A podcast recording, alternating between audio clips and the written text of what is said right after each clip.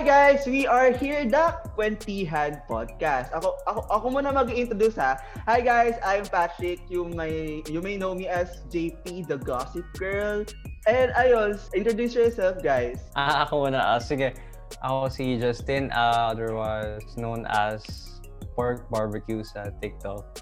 And yeah, yun lang yung handle na medyo may platform ako, so... Ayun, I am Princess Manuel. And if you guys are curious about the spelling of my name, don't mind it na lang kasi ayoko na mag-explain. Mahaba yung story. And, mahaba yung story. So, ayun, yun na lang. Call me Princess or Ces. Saan na namin makikita? Di ba may YouTube channel ka? Almost, lahat ng social media. Hindi, walang kwenta kasi yung YouTube channel ko, like, sobrang random. Leche, madami ka mga subscribers. Alam mo ba, Justin, yung subscribers, yung mga 15,000. Ay, pero, yun na accumulate ko over the years. Tagal din, 4 years, 5 years, so hindi naman siya masyadong active. So hindi ako makakuha na ng 2 subscribers sa YouTube. Ay, mahirap kasi. Tsaka ang hirap kasi ng algorithm.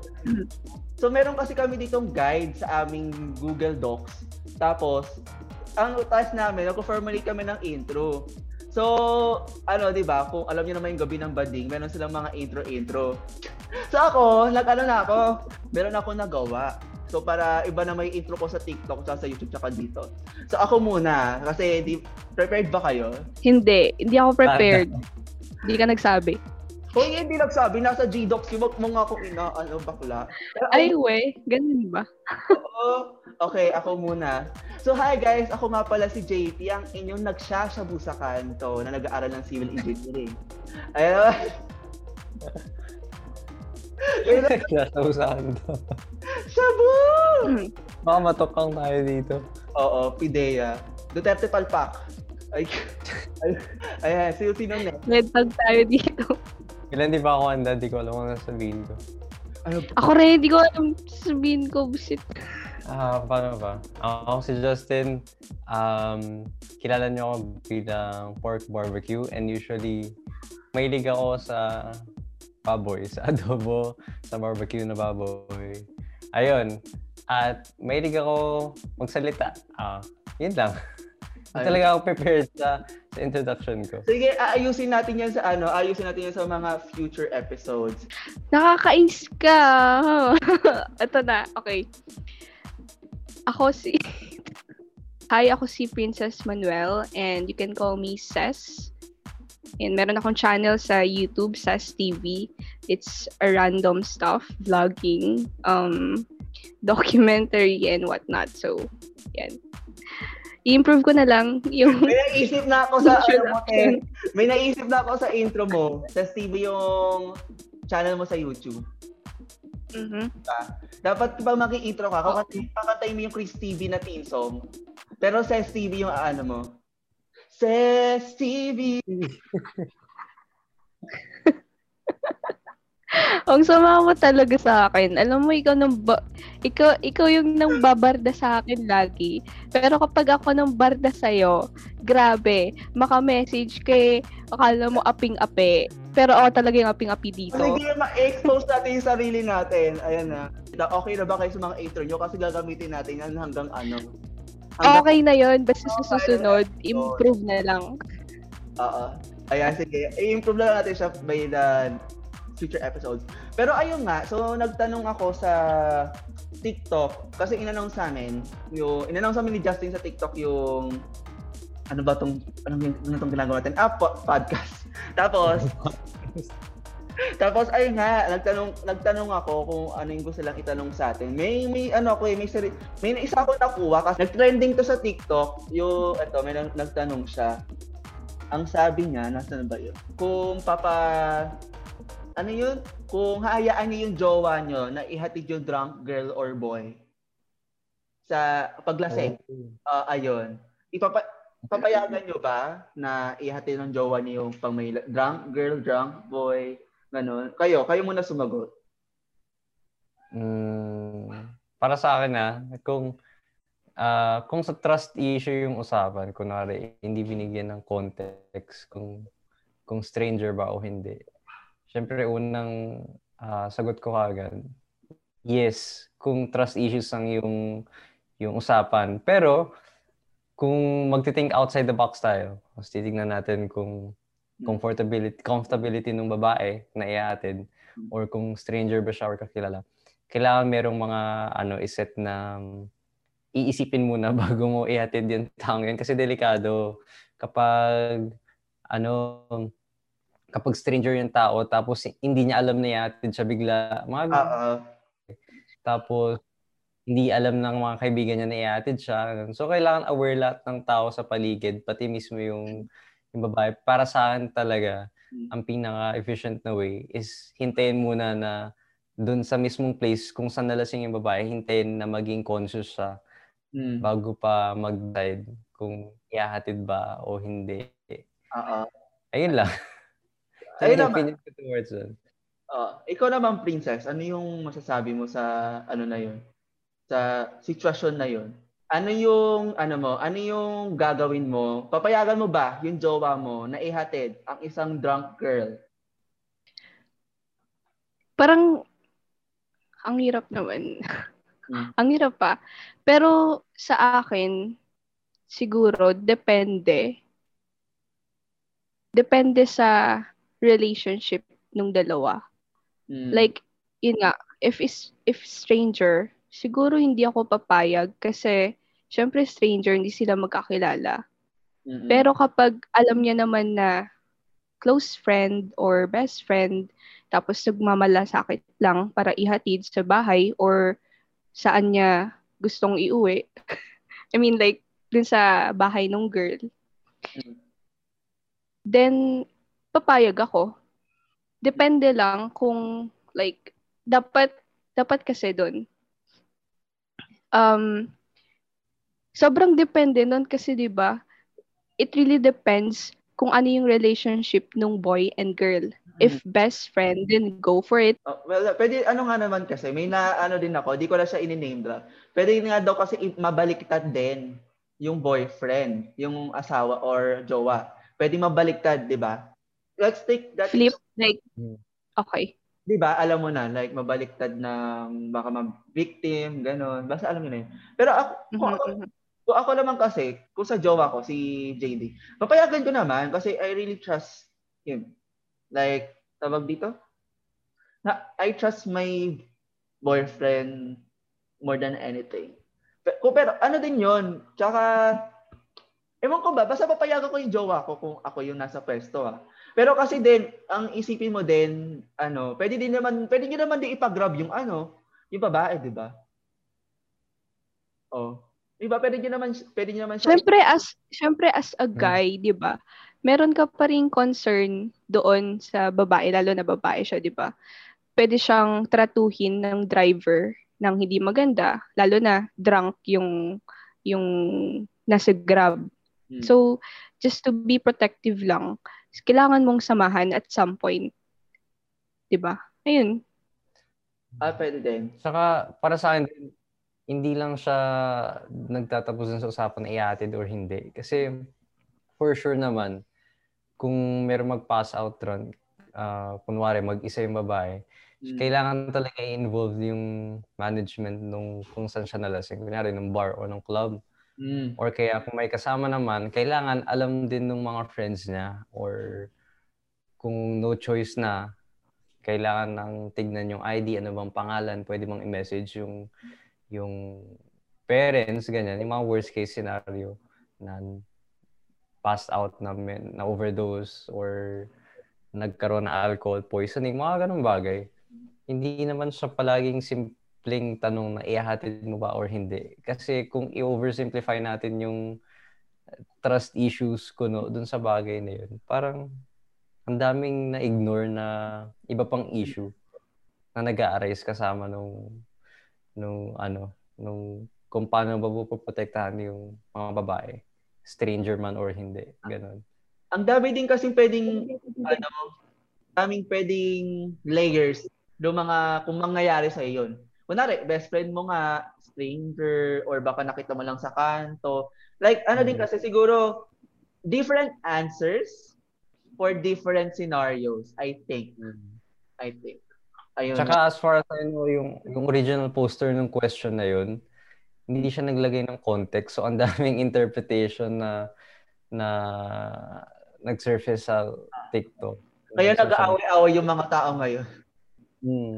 O, pati ayun, pero sana yung mga mapababae man yan o mapalalaki, or kahit anong gender kayo, like, drink responsibly.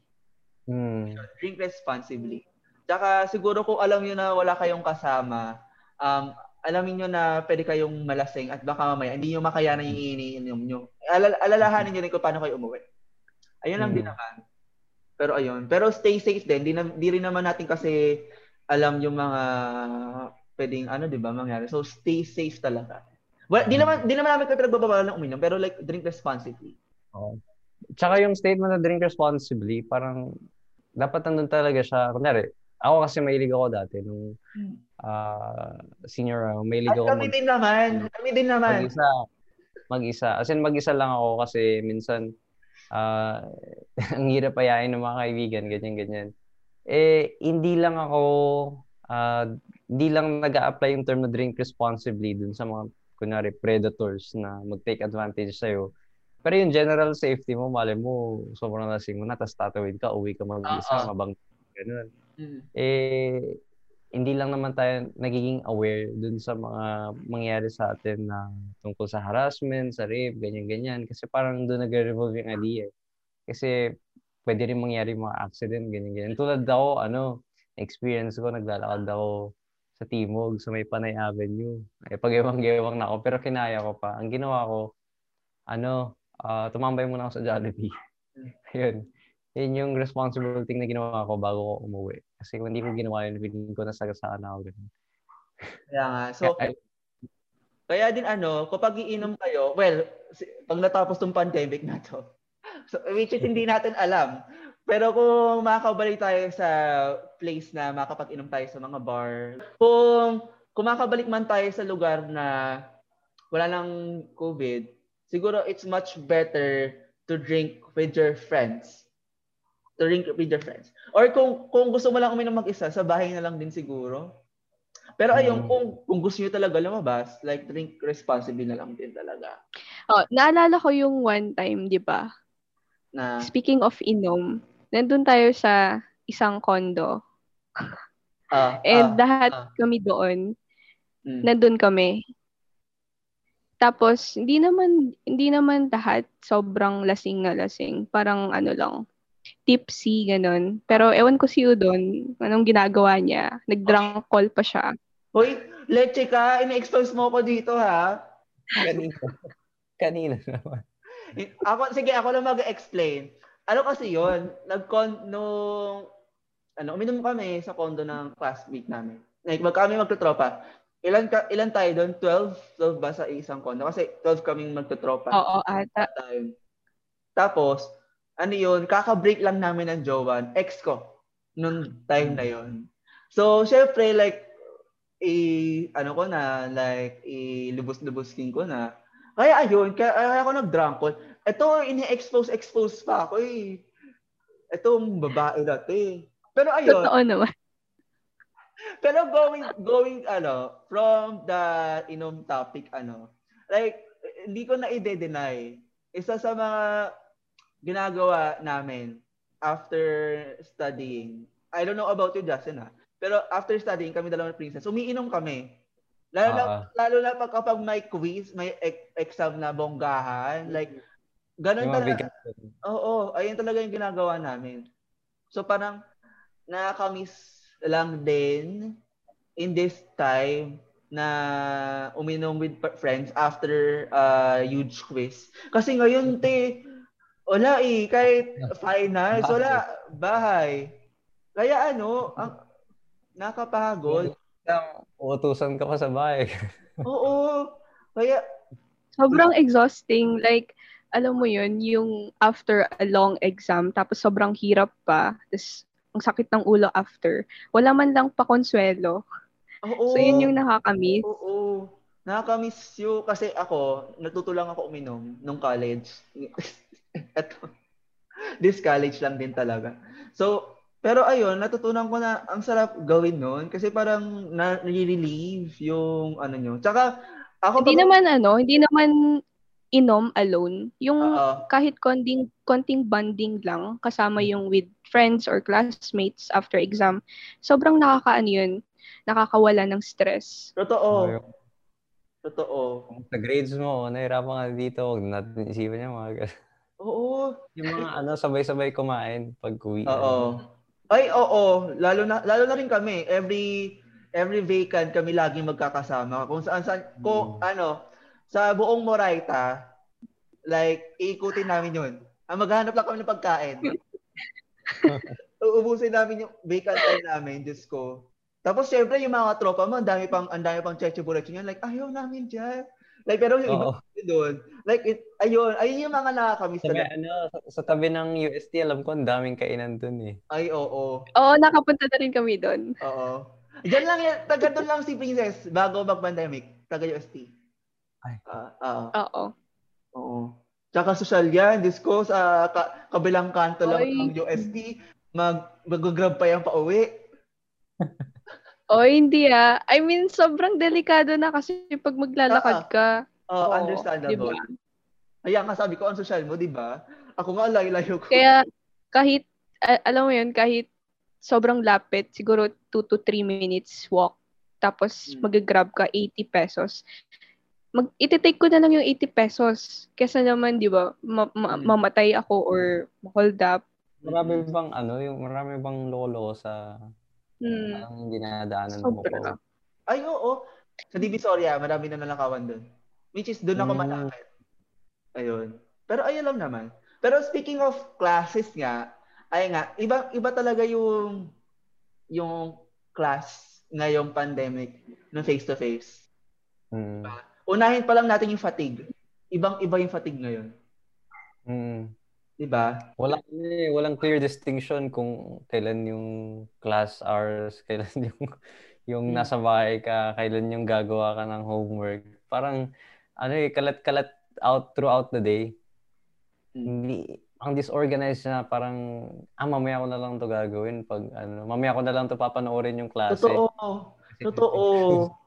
Totoo yan. Like, nawala, you end up cramming. Nawala na ako ng ng organization. I mean, nawalan na ako. Ako rin, sobra. Noon 1 a.m. naririnig pa yung yung prof ko nagsasalita sa pinapanood ko pa yung replay ng klase. Di ba? Ako din like tawag dito, like sobrang nakakapagod. In a sense na wala ka lang hindi ka na nga maayos yung schedule mo. Hindi pa maayos yung lahat.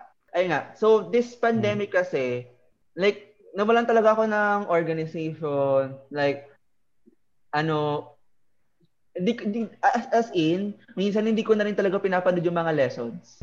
Sa sobrang... Oy, ibang level na yun na, grabe, hindi mo pinapanood yung mga lessons. Pwede, kasi tawag dito, mas pinapanood ko naman yung lessons sa ibang source, hindi galing sa school, sa source. Sa ibang source, maghahanap ako ng source kasi mas madali yun. Oo, kasi mas madali nga yun sa mga YouTube. I mean, no offense sa mga prof namin. Pero kasi intindihin natin yung sitwasyon nila na binigyan lang sila ng konting time span to deliver the coursewares. Diba? Like, hindi naman talaga sila prepared eh. Tsaka kaya understandable din naman na hindi talaga nila matuturo yung gusto lang ituro sa courseware. Diba?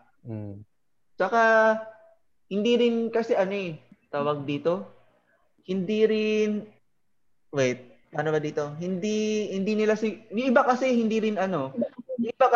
sanay sa mga pag-e-edit, ganyan, yung mga prof. Aminin natin, like yung iba, lang talaga, like, salita lang. Yung iba, no offense sa school namin, ayaw namin ma-discipline. Pero, minsan kasi may mga technical difficulties pa. So, magulo din talaga. So, dapat ang sisihin talaga dito si Duterte.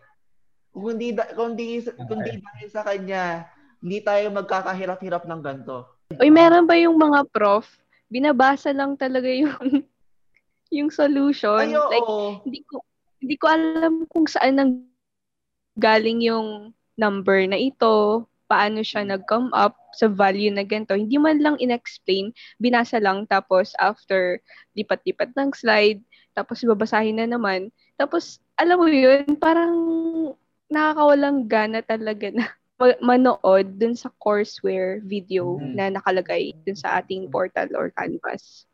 Totoo. Kaya ayoko, ayun, sabi mo nga, sa iba ka nanonood. Ako naman, mix. Depende, pinipili ko na lang kung medyo maayos yung turo. Sige, tatapusin ko. Pero kapag hindi, na totally binabasa lang yung ano, yung courseware.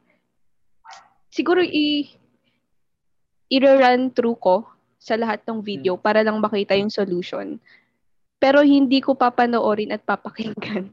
Ay, oh, kasi pero ba yun, pag-ibiyok pa ako. Meron din kasi yung video na robot lang yung nagsasalita.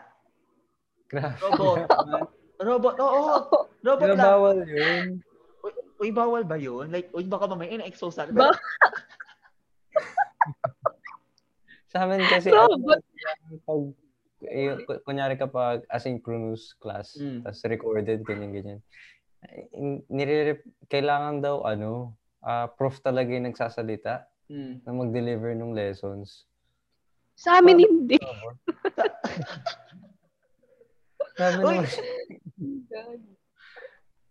Uy, mga discipline unit tayo, gaga. Pero, wait, ano lang kasi yon. Yung robot-robot kasi, sa mga courseware na ready to go na, hindi siya yung sinklang-sinklas kineme. Kasi yung amin kasi, asynchronous kami. Wala kaming, meron kaming sinklas, pero hindi required umattend. Mga, tapos lahat na asynchronous, ganun na yun. Kaya, medyo pabor sa amin. Pero on the other hand, isa siya sa reason kung bakit kami walang system. Wala kaming sistema. Diba? Am I right, Princess? Wala na talaga tayong sistema. Like, seryoso. Ang hirap din kasi. Parang pwede mo gawing, gusto ko, wala na lang gawin ngayon. So, lahat na lang ng asynchronous class, panoorin ko sa atin. Uy, pero hindi naman namin sinasabi na mag-sync class kayo yung school namin Hindi namin siya in-name. Pero kung napapanood po ng isang staff sa inyo, wala po kami sinasabi na uy, may naka-follow pala sa akin na staff. TikTok. Pero wait, hindi po namin sinasabi na mag-sync class kayo. Pero sige, just stay, improve the Basta yung wala po kami sinasabi mag-sync class. Baka may babasa ko lang mga kabatch ko. Ano pa ba? Ano pa bang mga napapansin nyo this class? I mean, this pandemic. Studying in pandemic. Feeling ko ako yung nagtuturo sa sarili ko. Uy, true.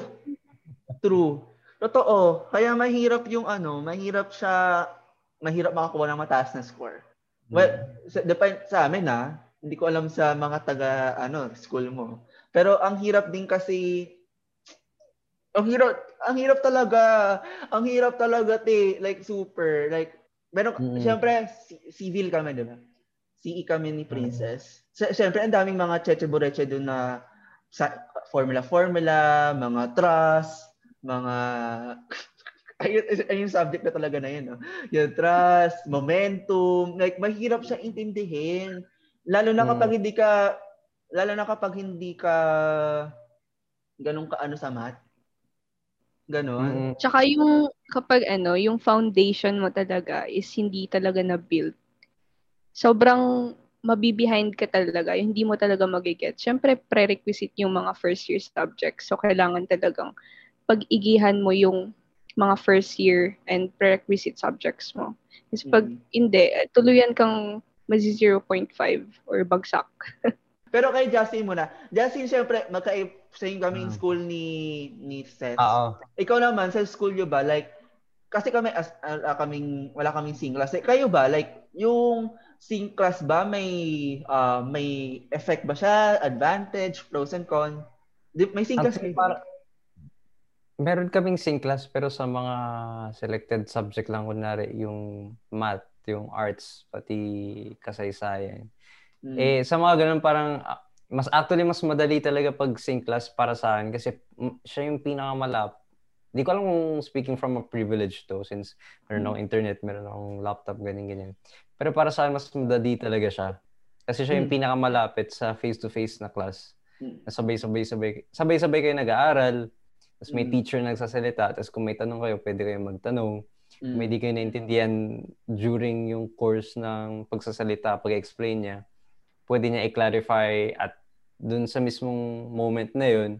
Compared sa major subjects ko, ito yung pinakamabigat na pinaka-nasistress ako, yung programming. Kasi BS Comm, computer science. So, 2 subject yun, tas 4 na class. Kasi 2 subject, tas 2 laboratory. Kodyo ba kayo? Kodyo? Anong kodyo? Anong pinanggagamit yung pinang-program?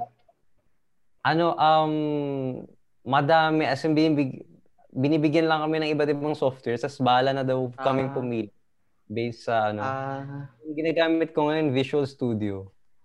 Tapos, kasi kami code. C programming din kayo? Di ba first year pa pala? Kami din ay C programming. Kakatik lang namin last term. Medyo Print F, Scan F. Oo, ayun. Madali siya kapag... Nasa pointers pati arrays na kami. Actually, last sem, Python, pati HTML, pati JavaScript. Tapos ngayong sem, C programming, C++, pati C#. Ang dami. Eh, ayun. As in, siksik na siksik. Eh, tapos yung, ang pinakamahirap pa, yung exercises namin. Meron kaming exercises na solo lang gagawin. Meron din kaming exercise na gagawin with group mates. Eh, ang hirap makipag group work kasi hindi nyo alam kung paano yung hatian. Tapos, hindi online yung isa. So, 2 lang kayong gagawa. Ganyan-ganyan.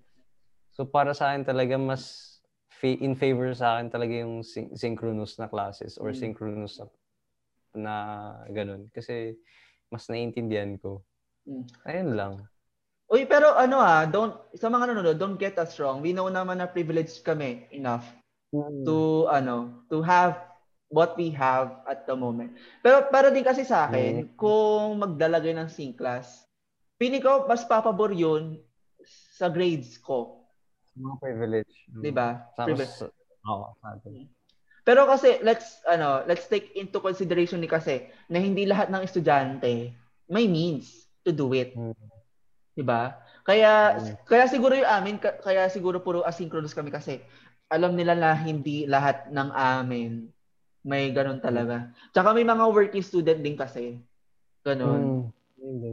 Diba? So, ewan ko lang. Pero ako kung mag-sync class, feeling ko mas magpapabor ako kung aayusin nila yung schedule. Hindi yung... Kasi based on our experience si Princess, sabog talaga kami ng exam. Parang every week may pinapagawa. So siguro kung magsi-synchronous class, feeling ko mas papabor sa akin ha. Ewan ko, ito ko pa yung sistema kasi dun sa university namin. Grabe, alam mo yung ang basis lang nila for grading is yung summative examination or summative assessment. Other than that, wala na.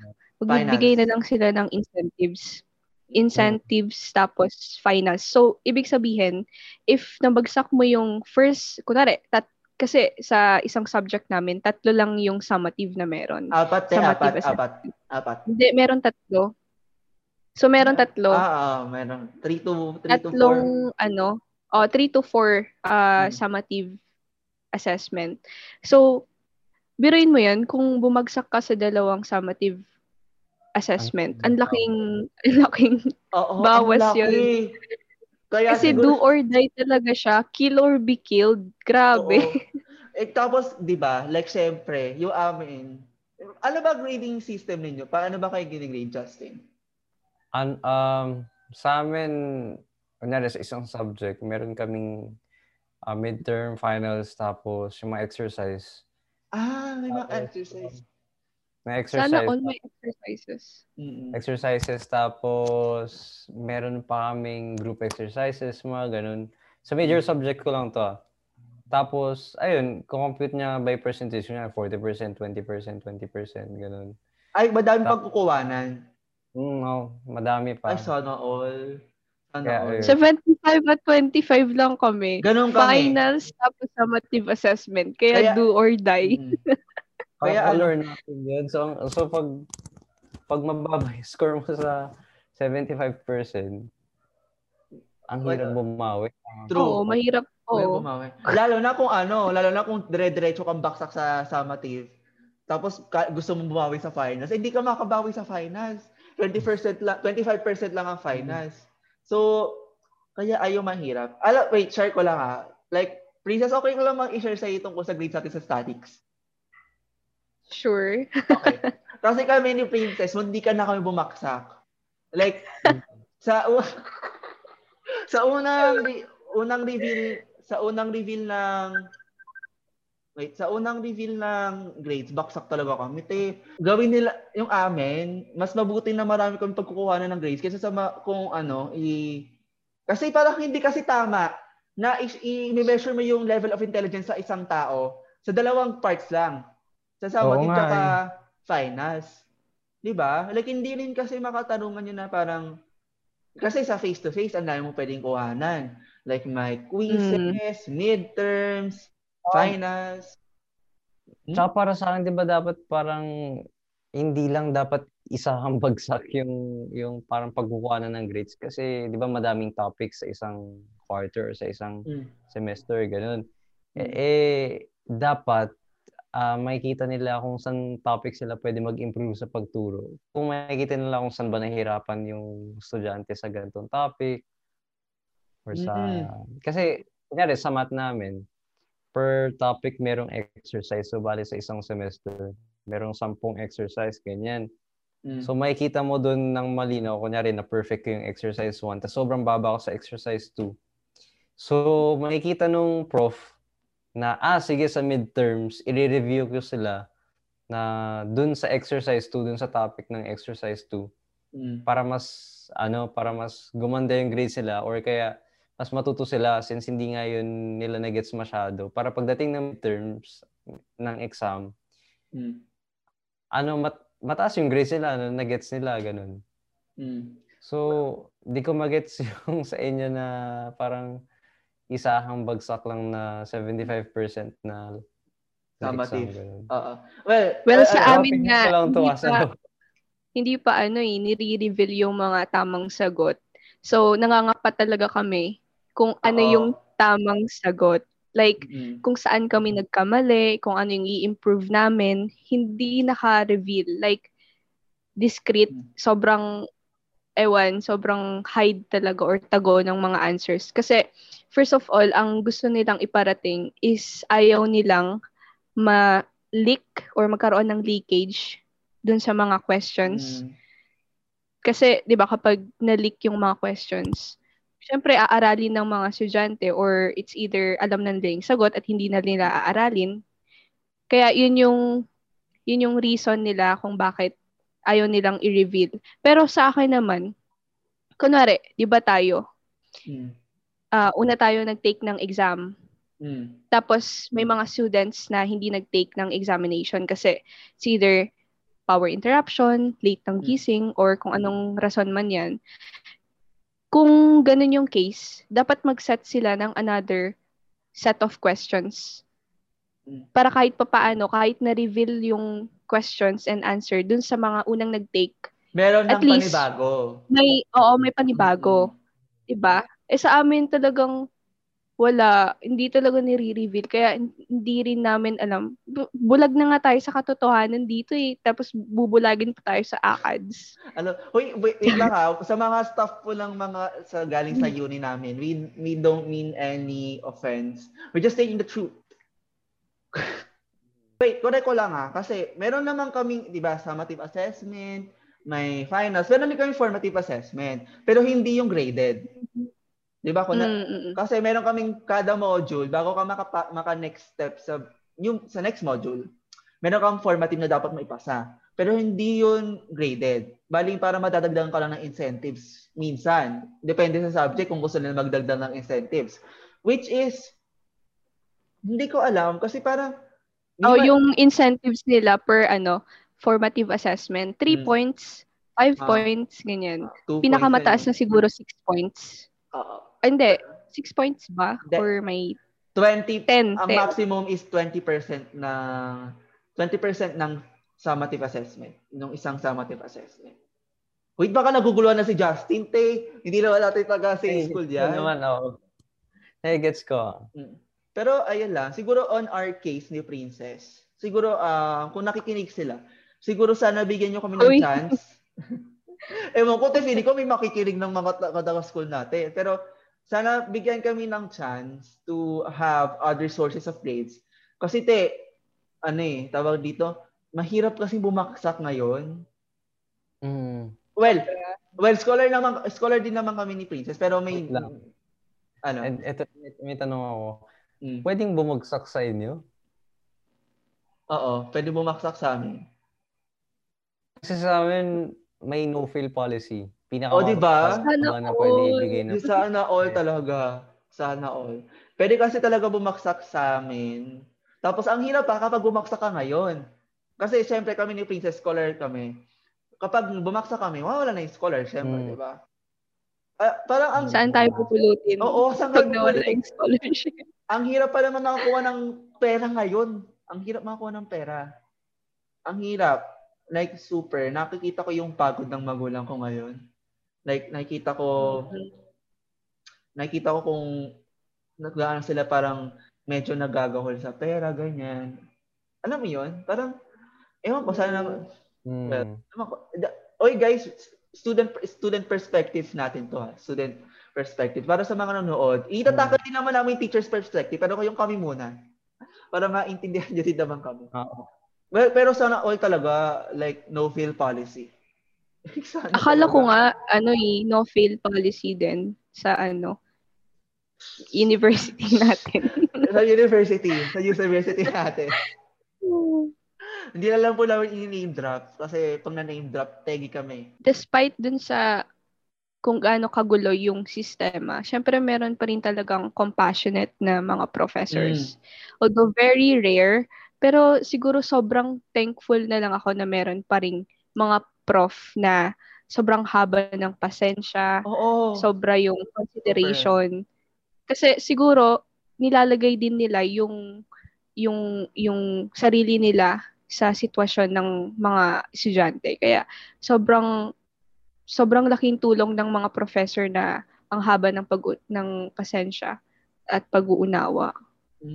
Like super thankful din kami na may mga ganun talagang teacher kasi nakatulong. Alam mo yun, parang ayun kasi yung kailangan natin in this time, na understanding between both sides, between the students and the school itself. Ayun. Kasi aminin naman din natin, hindi na naman na kasi nila kasalanan yun. Kasalanan to ng gobyerno din talaga. Like, sorry kung ibabasa naman kami sa TikTok ni Justin, pero wala kaming pake. Pero totoo din naman kasi, like, inaatake kasi kami ni Justin ng mga DDS, pero okay lang yan, never mind. Pero ayun din kasi, in this time, na hindi naman kasalanan ng school, ng students na nagkakaganti yung sistema, which is kasalanan talaga to ng gobyerno. Understanding talaga ng both sides ang kailangan. Hindi yung parang, syempre, sa mga students naman, kapag mag-ask kayo sa prof, huwag naman din kayong bastos. Like, syempre, intindihin nyo rin yung mga prof na tawag dito. Alam, yung busy din sila, may pamilya din sila. Like, pinapakain din silang pamilya. Like, sana wag tayong maging sobrang entitled. I mean, offense sa mga, like, kailangan talaga mag-early ng grades. Pero sana siguro isipin din natin yung side nila. Wag lang yung puro atin. Kasi hindi natin makukuha yung buong picture kapag puro atin lang yun na yung isip natin. Kailangan natin silang intindihin. So, ayun na nga. So, moving on from that, let's discuss. Siguro mamaya mag-discuss ba tayo ng mga problema sa students. Pero... Problema ng students, Heather. Pero let's discuss din siguro yung perspective ng teachers. Ayun na. So, ayun din. Meron din kasi akong kilala na teacher teacher siya, hindi siya taga-uni namin. Like, kababata ko, ayun. Teacher siya sa isang elementary, basta school siya. Tapos, ano din siya, kahit teacher siya, nagbebenta-benta pa rin siya ng mga leche flan, kahit teacher siya. So parang isipin mo din na parang kahit may trabaho na sila, ano pa din sila, nag-sideline in this pandemic kasi mahirap talaga makuha ng enough money sa pandemyang ito. Lalo na hindi tayo sinusuportahan ng ating gobyerno ng magandang paraan. Alam niyo 'yun. Ay, at kanina, kahapon pala, nabangga pa sila. Munti ka sila napunta, nag-deliver sila ng food, ng delivery. Tapos, yung motor nila, napipi yung side ng pang-clutch. Tapos, nakabangga sa kanila is truck. Buti na lang yung truck, mabagal yung pagtakbo. Kaya ayun, intindihin din natin sila kasi mahirap din sa part nila. Pero sana naman sa mga prof, kung yung galit nyo, wag nyo ibuhos sa amin. Hindi rin naman kasi kami yung may kasalanan ng mga ito. So, wag nyo naman kami bardahin. Ganon. Well, paparangkahin ko na. Yung mga prof talaga na nang babarda. O doon, pag tayo na DU tayo dito. Nako. Hindi, wala naman tayong name drop eh. It's just from our experience, kamo. Pero ikaw ba, Justin, may mga prof ba kayo nang babarda? Ganyan. Sa experience ko, wala naman lahat sila mabait. Sana all. Problema lang, yung iba, hindi ko rin naman sila masisisi, pero demanding sila sa requirements. Pero kapag sila na yung magpo-post ng, kunwari, submission portal o ng kunyari quiz, nagset sila ng schedule na gantong oras, tas 30 minutes, wala pa sila, ganun.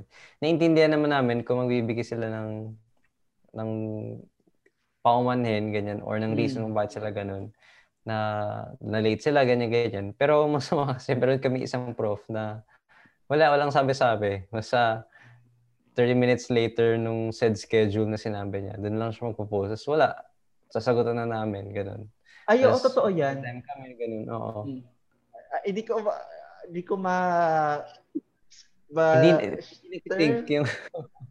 Hindi ko yung term. Pero kasi parang, guys, prof, huwag naman po kayong ganun. Kasi may mga ginagawa din naman po kami. Tsaka, ang hirap-hirap bumaksak. Well, coming from a school na walang no-grade policy, ang hirap pumasa. So, parang, please naman, huwag naman po tayong ganunan. Pero wala naman, hindi ko naman sinisisi yung teachers doon as in, or yung students. Wala naman talaga may kasalanan. Si Duterte may kasalanan. True si Duterte talaga. Ay, pwede mo po na sa Spotify. Ano kaya kung nag-travel ban agad? Eh di sana at least kahit paano control. Sa pagkakaalam ko January pa lang, as in January 3. Winawarningan ko na yung tita ko sa Hong Kong. Sabi ko, shit, katabi lang nila yung China. Tapos may gantong threat. Sabihan ko na sila na magsuot ng mask, bumili na ng mga panlinis, ganyan-ganyan, sanitizer, alcohol.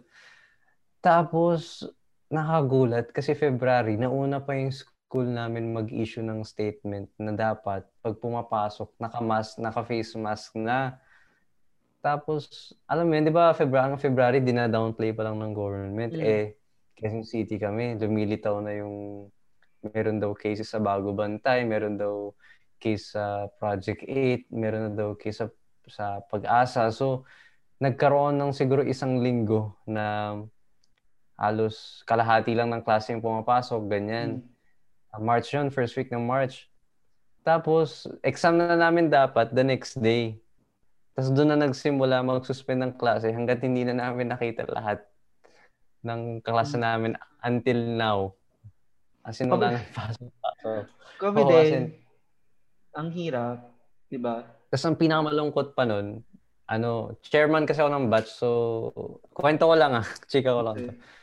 So, ako yung nag-aasikaso sa mga foundation day, ganyan. Tapos may team ako na kasama mag-asikaso. Dapat yung schedule namin ng April 3. Grabe, prom namin dapat nun. Kasi seniors kami, di ba? Gagraduate na kami, ganyan-ganyan. Kasi just, eh, ang lungkot kasi March, second week na March, nire-reassure namin yung batch namin na hindi matutuloy pa rin yan. Nakikapag-coordinate naman kami with IATF. Susundin naman yung mga health protocols na pinrovide, magkakaroon naman ng screening na temperature check, mga ganyan-ganyan. Hanggang sa hindi na natuloy. Grabe, sobrang ganda pa ng plano namin. As in, sa hotel kami mag-prom. Tapos may overnight, ganyan-ganyan. Kasi hindi natuloy lahat. Ayun lang. Ayun, kaya ang lungkot. Buti yung freshman night natin, no, natuloy, Princess. Buti natuloy. Pero, totoo nga, like ini-imagine ko din talaga what if inayos si Duterte yung pag-handle, hindi niya ginago yung mga tao, like ang dami nang nag-iingay, ang dami nang nagre-recommend sa kanya na January pa lang, January 25 ata yun nung sinabi niya na ano ba yun na parang baliwala lang daw yata. Baliwala lang. No? Oo. Eh ayang anong baliwala? Uy, pero totoo kasi dahil sa mga desisyon niya, ang daming taong napapahamak. Well, ako, meron kaming kaibigan ni Princess. Buong pamilya nila nag-positive. Tapos, yung kaibigan ko na higher year, namatayan ng nanay. Yung kaibigan, yung ano natin, sa GC natin, Justin, hindi ko lang ano yung sasabi. Kasi privacy na lang nila. Namatay, na ano, hindi naman yata siya namatay sa COVID, pero parang napapadialysis siya. Eh, di ba nga, like, mahirap magpadialysis ngayon dahil pandemic. So, parang, ang daming branches, ang daming kaputahan na nangyari dahil sa mga desisyon niya. Ewan ko lang, like, sana talaga, let's pray harder, guys. Speaking of dialysis, in the middle of pandemic, sobrang hirap kasi syempre kapag dialysis patient ka, all throughout tuloy-tuloy yung pagda-dialysis mo. So, alam mo 'yun, paano kung yung nagsusustento is nawalan ng trabaho? Eh di paano na yung dialysis session niya? Eh di malilimitahan or worse is hindi siya makakadialysis kasi hindi talaga sapat yung budget. So, nakakalungkot lang na dahil sa mismanage or mishandle ng kapalpakan talaga, kapalpakan. Oo, mismanage. Ang daming nasa-sacrifice ng mga buhay. Ang dami talagang namamatay. Tapos sabi pa nga ni Duterte, marami pang mamamatay daw. Oh, marami like, pa. Parang alam mo yung ginagawa. Dapat instead na sabihin niyang ganun, dapat gumawa na lang siya ng action kung papaano mabawasan man lang yung rate ng deaths tapos yung cases ng COVID. True. Wala kasi. Pero ngayon wala. Kasi parang bumalik na tayo ulit eh. Umulit ulit. Oo, back to zero. Hindi siya back to zero pero mas worse. Second wave. Oh, second wave. Wala, hindi lang to second wave, pinakailang wave na tayo, di ba? Like pag ganun-ganun na yung chart. Hindi ko rin ewan ko kasi nagtataka din kasi. Oo, di nag-flat. So nagtataka ako, anong ginawa nila nung first 2 weeks ng lockdown? Anong ginawa nila? Ano yung ba kinontain? Ano mang ginawa nyo? Kasi kahit nung 2 weeks tayo, siguro kung may nagawa kayo, hindi ganito kalala yung mga mangyayari ngayon. Kasi kala ko kasi nung una talaga, kala ko after 2 weeks, wala na. Kala ko balik klase na. Kasi may finals kami nun eh. Diba? Kami din, kasi in-exam namin yun, last finals din namin. Diba? Tapos graduate na kami. Ang nakapagtaka, diba, pinakaunang case, Chinese national na nasa Dumaguete. Tapos, pumunta daw, bumalik pa Maynila. Tapos, lahat na ng symptoms meron siya. Ang weird lang doon is, di ba na-admit pa siya sa... PGH? Sa ba yun? Hindi. Sa hospital malapit sa UST. San Lazaro, alam ko. San Lazaro Hospital, di ba, Chet? San Lazaro. Yun. Tapos, kahit na sobrang daming symptoms, wala man lang ako nabalitaan na kinontain ka agad, kinwarantine. Mm. Tapos, lumitaw na lang bigla-bigla sa multiple parts ng Manila yung bagong cases. Mm. Tapos, ano, ito pa yung timeline kasi nung lumitaw nga yung first case na yun, tapos sinasabi na na-admit na sa hospital. Meron kaming subject na entrepreneurship. So, palagi ako sa Divisoria. Bumibili ng nagpapatahi ng tela. Kasi tote bags yung binibenta namin nun. Tapos, nanlulumo ako kasi sobra na yung threat ng COVID. So, NCOV patawag nun eh. NCOV. Tapos, ang daming tao. So, napatingin na lang ako sa paligid. Shit. In a few days time or in a week, in a span of a week, pagkakaroon ng outbreak. Tapos, na, alam mo yun, parang pinitik sa ulo na bakit mas nababother pa ako kaysa sa gobyerno ngayon? Bakit parang wala silang paki. Pag-alala ko. Oo, parang ganun talaga yung feeling. Wala silang paki. Eh. Wala talaga silang paki. So, parang, anong ginawa nila nung lumitaw sa amin? Ang problema kasi, minaliit nila masyado yung problema. Parang binaliwala lang nila eh. Ayan, ang tinanong binaliwala ninyo. Diyos ko. Ay, tsaka ano pala, as of now, 200,000 na cases na positive or 100,000 na currently positive. Parang nakita ko, 200. Mga active cases? Oo, 200. Uling kita ko yung kanina.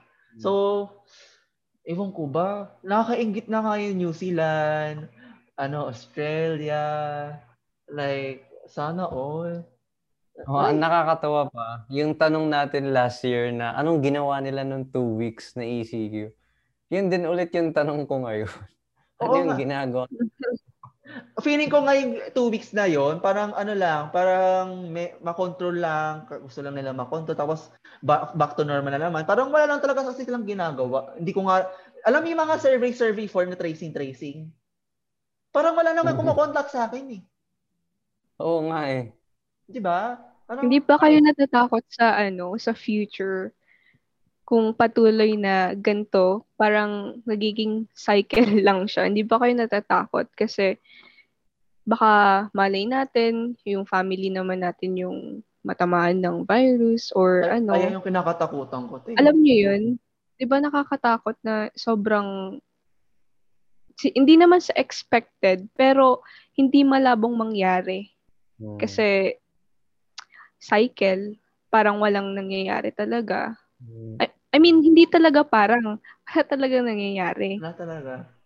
Yeah, tsaka, sige, Justin, sige. Sige. Yeah, ang in-expect ko is, katulad ng sa dinami-daming sakit na lumipas din sa mga tao, na-develop din tayo ng herd immunity, tas syempre may mga bakuna na rin. Pero yung pinaka natatakot lang talaga ako is hindi lang naman yung COVID yung pinakamalalang virus na pwede mag-exist in a possible future sa time ng pag-stay ko dito sa mundo. May mas malala pa in the future na in-expect ko. Tapos dagdag pa dyan, nababother ako, ma-extinct na daw yung mga isda by 2048. Ay, naku. Kulang na tayo sa mga resources. Ang laki-laki ng utang. So, pag maulit pa ito, na mas malala pa, given na nag-normalize na in the future, saan tayo huhugot ng resources? Kaya nga eh. Kaya. Tsaka alam nyo ba? Kaya, parang, hindi malabong mangyari na magkakaroon ng famine. After famine, war na ang mangyayari. Kasi, syempre, lahat is naghahanap din ng mga pagkain, mga resources. So, agawan yan ng mga materials and resources. Kaya, famine and then war. Sobra, yan yung kinakatakutan ko in the near future, kasi ngayon pa nga lang sobrang lack na tayo when it comes to resources. Sige, Justin, may sinasabi ka. Gusto lang ako kasi na-realize ko nung mention mo yung famine pati yung war. Dalawa na yun sa Four Horsemen of the Apocalypse. Diba? Oo. Diba yung utang, speaking of mga future scenarios, ang alam ko dapat by 2025 bayad na yung utang ni Marcos. Tama? By 2025, basta near something. Pero yung umutang na naman tayo, diba? So parang umabot na yata ng 2050 plus. So parang ano yun? Ang dami ng inutang, nasa na yung vaccine, tapos yung mga vaccine like donation pa. So, anong ginagawa niyo sa 13 billion? Sa pagkakalam ko yun, dumating ata na batch ng AstraZeneca ba yun? Mag-expire, tama ba yun? Yung nabasa ko somewhere na yung second dose, ibibigay na lang daw sa iba kasi mag-expire na siya. So, parang 1 month na lang mag-expire na. Huh? Ba't nalagbigay? Ay, shit. Di ko alam kung totoo yun. Pero kung totoo man yan, like ang pangit ng handling system nila, Diyos ko.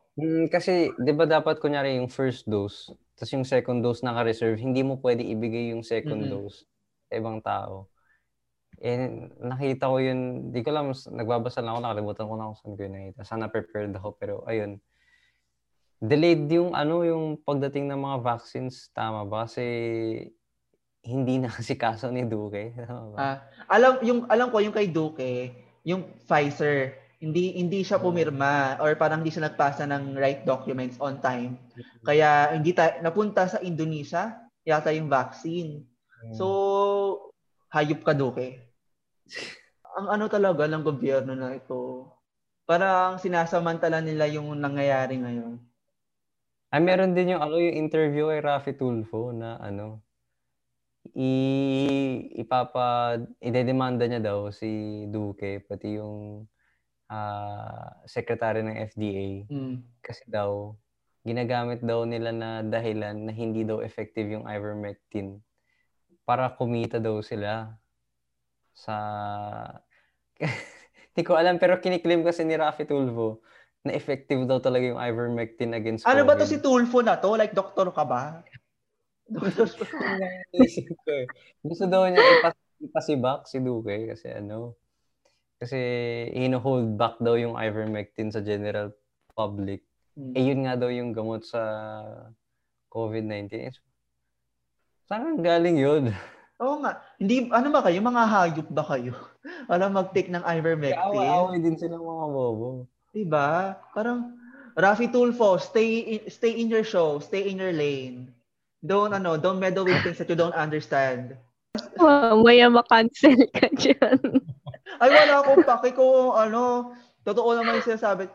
Feeling ko, Justin, mag-ready na tayo sa mga DDS attacks. Sa mga ulit. Buti na lang wala akong hindi ako active sa TikTok. Kasi sobrang toxic na ng mga comments minsan masasakit, tapos minsan talaga imbabash ka talaga nila personally. Damay ang itsura mo, ganun. Hindi na yung argument yung inaano. Totoo yun. Natawa nga ako sa mga naka-private, pati yung mga walang content kasi napapaisip ko na lang, kaya yung itsura to. Okay, minsan pinipigilan kong maging masama, pero hindi ko mapigilan isipin na ano ba yan? Bobo naman ito. Ano ba yan? Mukha ng tuktok mall. Kaya, alam, di ba naggumawa ako ng content about bakit inuulit pa yung... Bakit tayo nag-senior high school? Kung uulitin lang natin yung subjects na tinik ng senior high school sa college.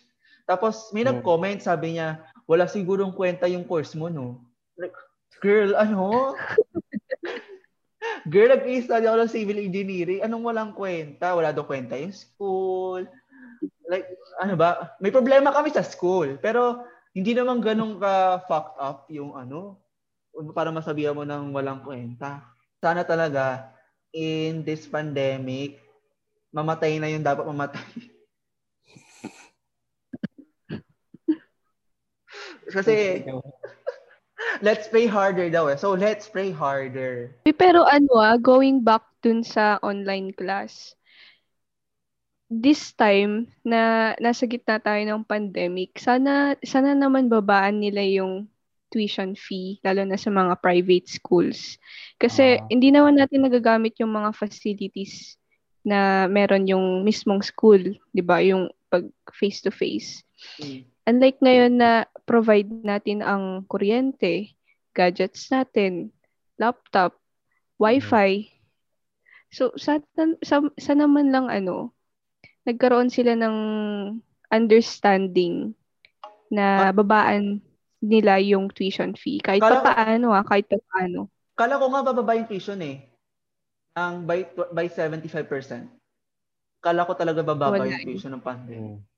Wala. Sana all Justin. So sad. Wala lang bilabayan. Ito din, pwede ba mag-grant ako sa Wala namang taga-UST sa atin. No?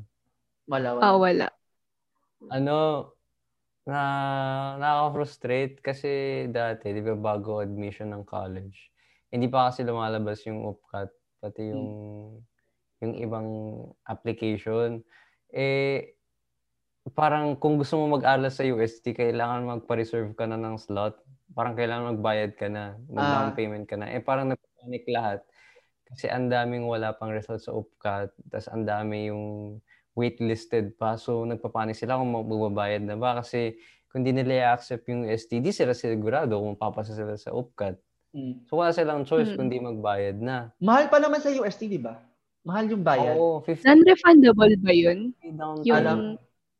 Alam ko non-refundable. Alam ko sakit din. Ang sakit doon. Pati nga yung non-refundable din yung reservation nila. Sige, ikaw muna, Justin. Ikaw muna. Sige, ayun. Ikaw muna. Pero ayun, yung mga, basta nung admission era, siguro mga May to July, mga date na yun. Ang dami mga UNIV na pag down payment na kayo, ganyan kung gusto nyo magkaroon ng slot kasi bawal mag-reserve ng hindi ka nakakapag down payment, ganyan-ganyan. Tapos non-refundable ba? Ang dami pang ibang college na hindi pa nagre-release ng results tulad ng UPCAT, ganyan. Dami pang waitlist, ganyan. So, di pa nila alam kung alin pa talagang university yung papasukan nila. Tapos, may deadline na sila kaagad ng mga down payment. So, ang lungkot lang na sana next time, kung may gantong ulit case, mas maging accommodating pa yung mga schools. Kasi wala naman akong problema sa mga walang tuition na schools.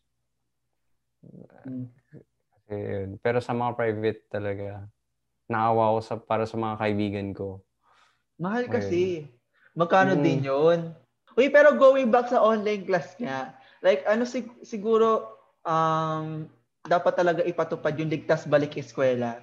Kahit alam naman natin na di gagawin ng gobyerno yun, ayun talaga dapat yung gawin. Ligtas balik eskwela naman. Kasi, maawa naman kayo gobyerno. Isang taon na rin yun. Isang taon na. Naingit na nga ako sa ninang ko kasi sa Australia, nagbe-beach na sila, pakikot-ikot. Pati sa Canada, kahit na hindi pa ganun ka-normal, meron ng face-to-face. Basta sobrang sinusunod lang nila yung minimum health protocols o standards nila. Ganun din kasi hindi ka. Totoo na. Bali bottom line ng lahat, no. Lahat ng ito ay kasalanan ng gobyerno talaga. Ipatalsik ang pasista na 'yan. Ay Diyos ko, hindi ko talaga alam ba. I mean, ako ako dating Duterte kasi syempre bata pa ako noon. Kasi parang ang tapang niya. Alam mo 'yung ang tapang niya, parang ipaglalabang kanya, ganyan, parang kung kahit sino, parang hindi mo siya maaaway, ganyan. It turns out, yung mga pinangako niya, wala. Tsaka wala yun, may time na nagka-campaign siya na, sinasabi niya, kaibigan daw niya yung NPA, tas daming pictures na lumalabas. kasama niya sila. Tapos parang naisip ko, gago, astig naman nito. Kasi parang mediator siya, ganun. Parang, alam mo yun, parang makamasa. Tapos, alam mo yun, parang, parang mo siyang tropa, ganun. Oh, parang tropa sa tanda. Nung dumating na, nagtapos ilang years. Wala na. Ang galing ng PR manager niya. Ayun yun. Ang galing lang nagpo-promote sa kanya. Diba? Tsaka ano din, pero aminin natin na, hindi sila bobo. Hindi sila bobo. Matalino sila. Yung ABS-CBN shutdown, ang galing nila doon. Kasi syempre, hindi may spread yung information ng pangmarami. Pang na-shutdown na ABS-CBN. Eh, hindi magigising yung mga ibang kalalawigan sa mga nangyayari. Kung walang ABS-CBN. So, ay naku, Diyos ko, na-stress ako. So ano ba meron nga lang yung mga ibang mga area is ABS-CBN lang talaga yung channel nila, tapos yun pa yung mawawala. Totoo. So wala na silang source of information kung ano yung nangyayari talaga. Totoo. Sad, nakakalungkot lang. Saka diba ABS, meron silang parang channel kada province ba? Correct me if I'm wrong. Yung parang ABS-CBN Ilocos, TV Patrol Ilocos, TV Patrol Leyte, gano'n. Oo, meron. Diba? So, rural frequency natatawag to, no? Ayun, wala pa. So, hindi ko talaga alam kung ano yung pake ng gobyerno. Like, ano ba yung end goal nila? Bakit nila tayo ginagago? Hindi ko rin talaga alam. Ano? Yung GMA parang sobrang neutral lang nila. Oo. Ay, well, dapat naman talaga ganun, pero si Joseph Marco ba yun? Parang inexpose si Duterte. Nakita niyo ba yun? Nag-viral yung tweet? Nakita, di ba, inexpose niya? So, ewan ko, dapat ayun yung mga ginagawa ng mga channel na yan. Kasi sila yung may kapangyarihan na i-influence yung mga tao. At kami, di ba, like, kami mga taga-social media, hindi naman namin masasakop yung mga matatanda. Di ba? Like, hindi naman sila nag-tiktok.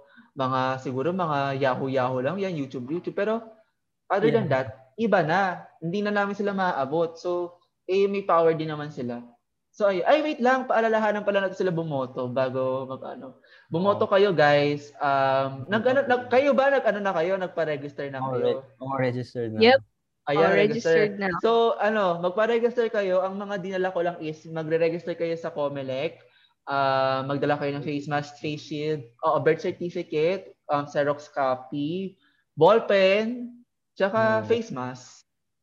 Ayun lang. Tsaka magpa-register na din kayo sa vaccine. Pahirapan din talaga pila dyan sa COMELEC. Sobrang dami.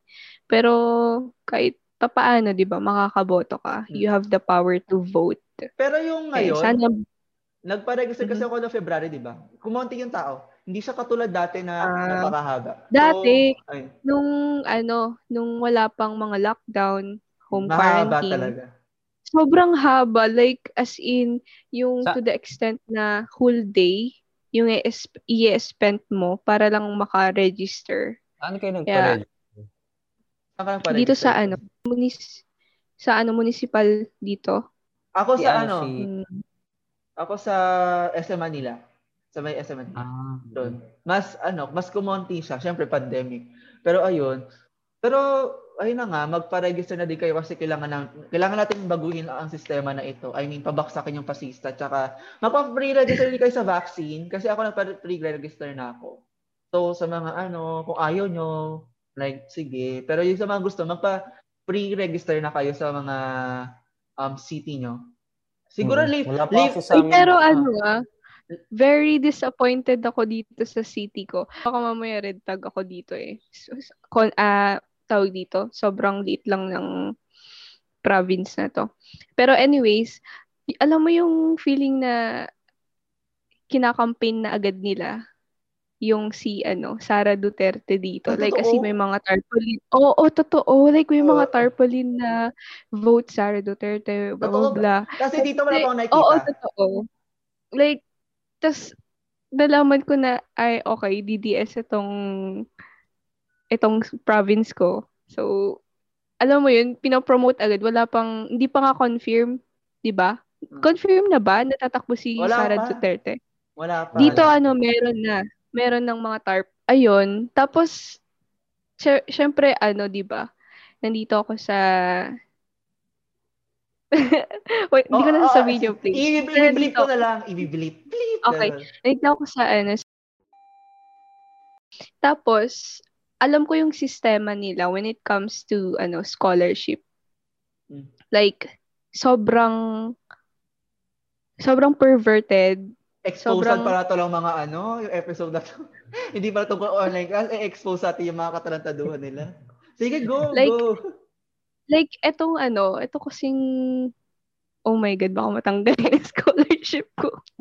Sige, sabihin pero, mo, din ano, naman sila, ano yun. Pero ano kasi, nakita ko dun sa municipality namin kung gaano yung corruption. Alam mo yung feeling na scholars, niloloko yung mga scholars. And first of all, hindi naman mga tanga ang scholar para hindi makakita or makaamoy ng baho ng isang municipality. Syempre matalino 'yan. Lahat ng aspects i-consider. Ngayon, ang nangyari may 'di ba syempre pag scholarship every term 'yan. Tapos syempre pag nag-apply na ako noon. Tapos after ilang months. Ilang months ko pa ayun ko na tumo sa akin, 'di ba? After ilang months ko pa malalaman if pasado ako or hindi. Then, ayun, after a month, nag-text sila sa akin na ganito, pasado daw. And then, magte-text na lang daw sila ulit kung kailan kukunin yung subsidy. Ngayon, nag-text sila sa akin. Then, after, nagpapirma ako. Tapos, alam mo ba ang sabi sa akin? Sige, ano, magte-text na lang kami ulit.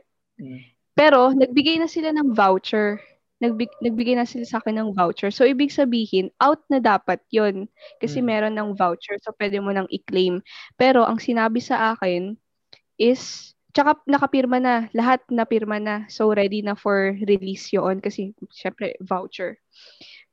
Tapos, naghintay pa ako ng ilang months. Like, I think, 3 to 4 months bago ko i-claim. So, biruin mo yun, di ba?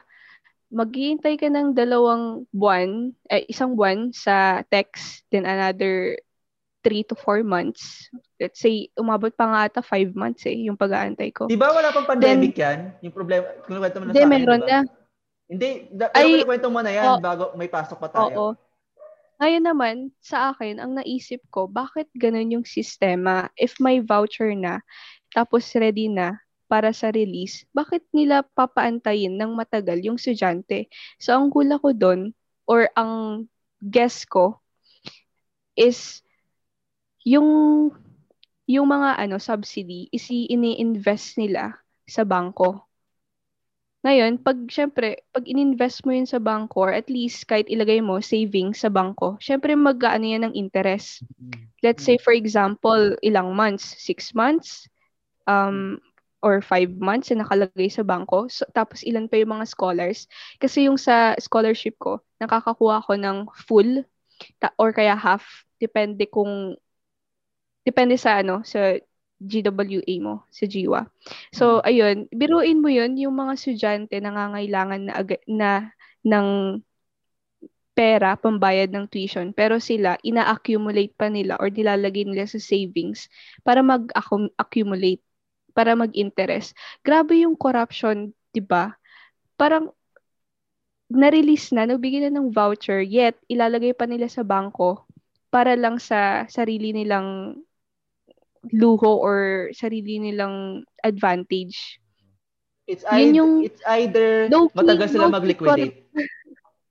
Oo, ang tagal nila mag-liquidate. It's either matagal sila mag-liquidate or talaga may nangyayari behind the scene na ano. Masama. Paano pag both? Like, may nangyayari, may nangyayari behind those, pero at the same time, ang tagal din nila mag-liquidate. Ay, hindi na natin alam. Basta may mga gahaman talaga sa gobyerno. One thing's for sure. ayun na yun. Like, super. Oo. Tapos, eto pa, yung mga ayuda dito, grabe, mga premium quality ng rice, ganun.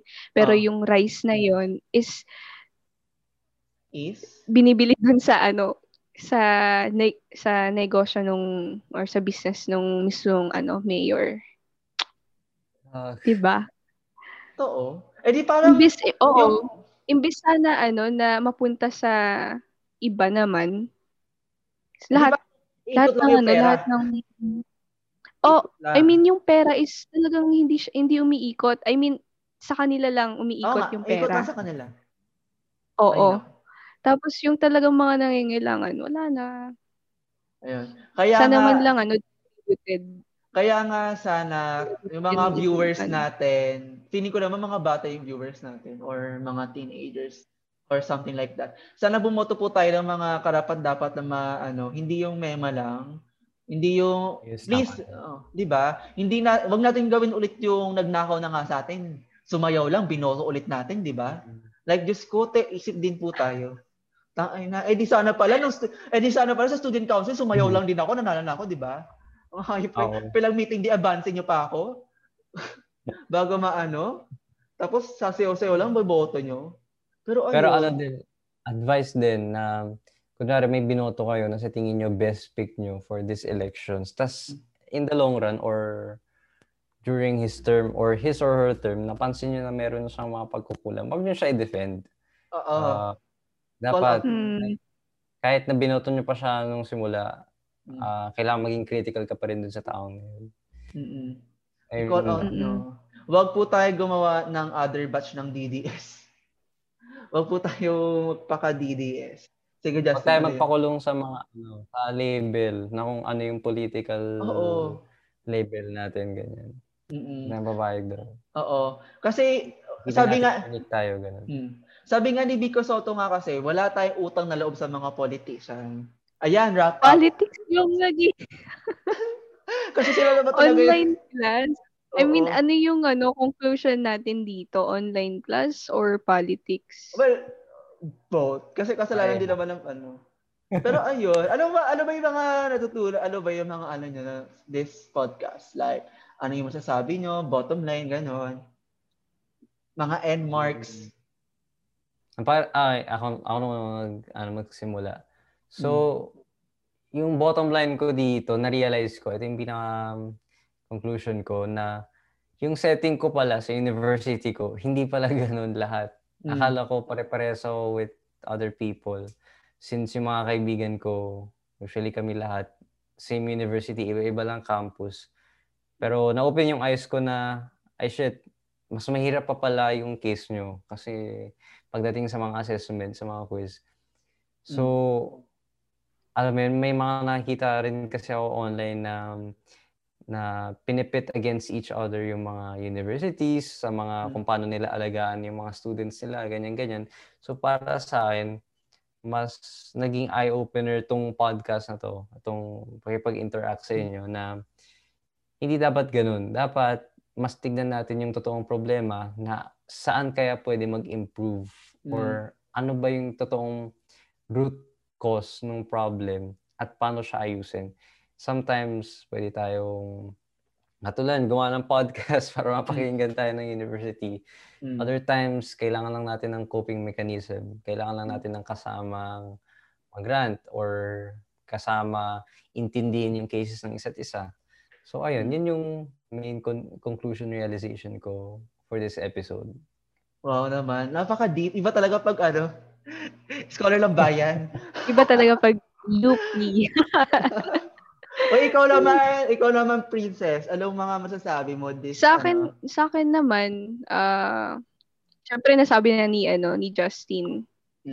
Siguro sa akin, i-describe ko na lang yung college, like yung college life. Sabihin natin na yung college life can be exciting. It can also be liberating nung face-to-face. And pero it's also a set of self-discovery kung saan malalaman natin dito yung kung ano yung strength natin, yung weaknesses. Pero if you think na life after college is a bliss or paradise, prepare yourself to be disappointed. Kasi ngayon pa lang, it's very uncertain. Like, di natin alam at the end of the term, may papasa ba tayo or hindi makakapasa. Pero, ayun, sa real world talaga, life is not about, pass or fail situation. So, if you are still alive and still kicking, you are still in a game. So, you can try as much as you can until you succeed. So, ang payo ko lang sa mga college students dyan na is very uncertain ang college life, pero tuloy pa rin ang laban. Lalo kahit na online class, kahit na nahihirapan tayo, tuloy lang. Basta kayanin. Ayun lang. O naman, napa-TED Talk. So, ang akin naman is, ayun nga, kanina ko pa ito sinasabi, yung mga tao na dito na sa podcast na ito, kanina pa namin sinasabi na let's held accountable kung sino yung mga may paggawa nito. Kasi syempre, ilang buhay na din yung nawala dahil sa incompetence nila. Hindi lang ka-incompetence eh. Like, katarantaduhan talaga nila. So, let's held them accountable and let's make solutions na para hindi na itong mangyari ulit sa future at matigil na itong mga nangyayari. And about sa school naman, ayun nga, and understand both sides. Kasi, pareho lang naman tayong collateral damage. Hindi collateral damage, pero tayong apektado ng sistema humahawak sa atin kaya tayo nang kakaganto. Like siguro okay na rin yung alam natin meron tayong struggles on ourselves. Like kaya minsan ako aminado ako pag may problema ako parang gusto kong ibardahin agad kung sino yung mga may kasalanan ganyan. Pero proven and tested mo, princess. Pero let's don't forget then na let's see the both sides, especially the teachers. Kasi meron din silang pinagdadaanan. Kung tayo yung pinapakain ng mga magulang natin, isipin nyo, sila din yung magulang natin, pero sila yung nagpapakain, di ba? Like, ang laki din. Pero ayun din, sa mga prof din, sana naman po maging hindi lang sa prof, sa lahat ng mga teachers. Sana po maging considerate tayo. Huwag po natin ilabas yung galit natin sa mga estudyante. Like, let's be one in this situation. At ipabaksak na nga po ang pasistang nasa pamumuno. So, ayun na nga. Tapos na nga tayo sa episode 1. 12 episodes to go! Woo! Yes! Uy, alam niyo ba, meron akong balloon dito. Kaso di ko na naakit kasi nandiyan yung tatay ko, kakauwi lang, galing abroad. Meron akong pa-balloon. May pa-balloon ako. Hindi ko na naakit, nasa baba kasi. Pero, ayun, tapos na. Episode na lang. Oo. Sabihin natin, ay shit. Sige, bleep. Surprise muna. May surprise guest po kami next episode. Sabihin natin, ay na to. Like, nakahanda po kami. So, ayun na nga guys, ito na po ang Kwentuhan Podcast Episode 1. Ano masasabi nyo guys, ating mga hosts? Like, ano masasabi nyo sa amin guys? Oo, ano masasabi nyo? Maganda ba yung quality? Like, ano po mga improve namin? Ganyan, so whatsoever. So, ayun na nga, again, ang wrap up ko lang, register na kayo sa Comelec kung nasa tamang age na kayo or mag-18 na kayo by the time na magbobotohan na. And magpa-free register na kayo sa vaccine kapag gusto niyo na magpa-vaccine. So ayun, kayo muna introduce your social media guys. Guys, wala naman akong TikTok eh, pero ayun guys, social media, follow me on Twitter, Preinchet, and sa YouTube, mag-subscribe na kayo sa aking channel, Ces TV. So search na lang diyan. Maraming mga vlogs Ces and random stuff. Ces TV. Ganun. Yes. Ewan ko sa'yo. Dapat tayo pag every podcast, kasi ganun yung kanta. Kakanta ka. Okay. Tapos pala meron akong sariling podcast. Oo, meron din siya. Mga sarili-sariling yun. Filipino Tinsopedia, yun. Guys, if gusto nyo makinig, Filipino Tinsopedia. Pero syempre, magiging pa rin ako dito. host sa ano, kwentihan. Ayan.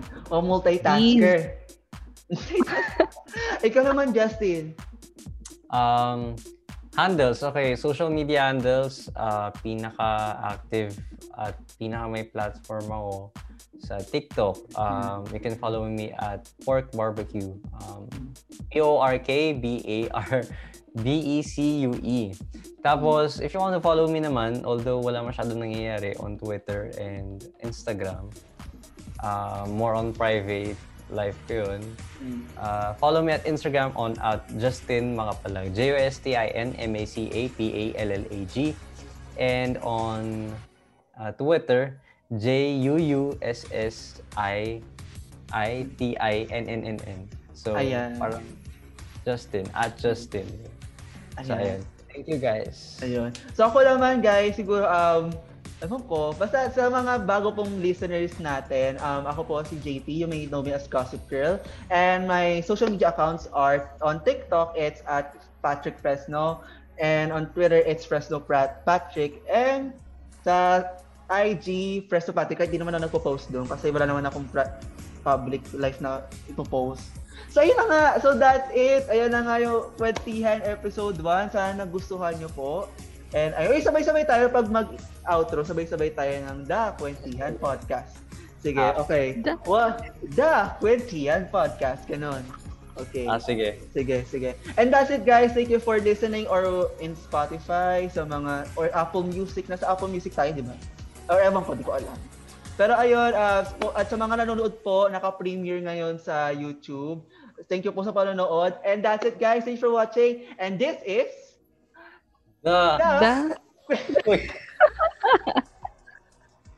ulit. This is 1, 2, 3, go. This is the Kwentuhan Podcast. Hindi talaga synchronize. Hindi synchronize. Ang hirap sa ano. Ang hirap dito. Pero ayun, ulit. Last na. 1, 2, 3. This is the Kwentuhan. Isa-isa na lang. Katapos alam ko na. Ano? Isa-isa na lang. The Kwentuhan Podcast. Ganun. Sige. Ayun. Sige. Sino yung da? Sabay-sabay. Sige. Ako na lang yung da. Tapos si Princess yung Kwentuhan. Tapos ikaw podcast. Ano? Sige. 1, 2, 3, go. And that's it guys. This is the Kwentuhan Podcast. Woo! Yay! Tapos na din. Tapos na rin episode 1.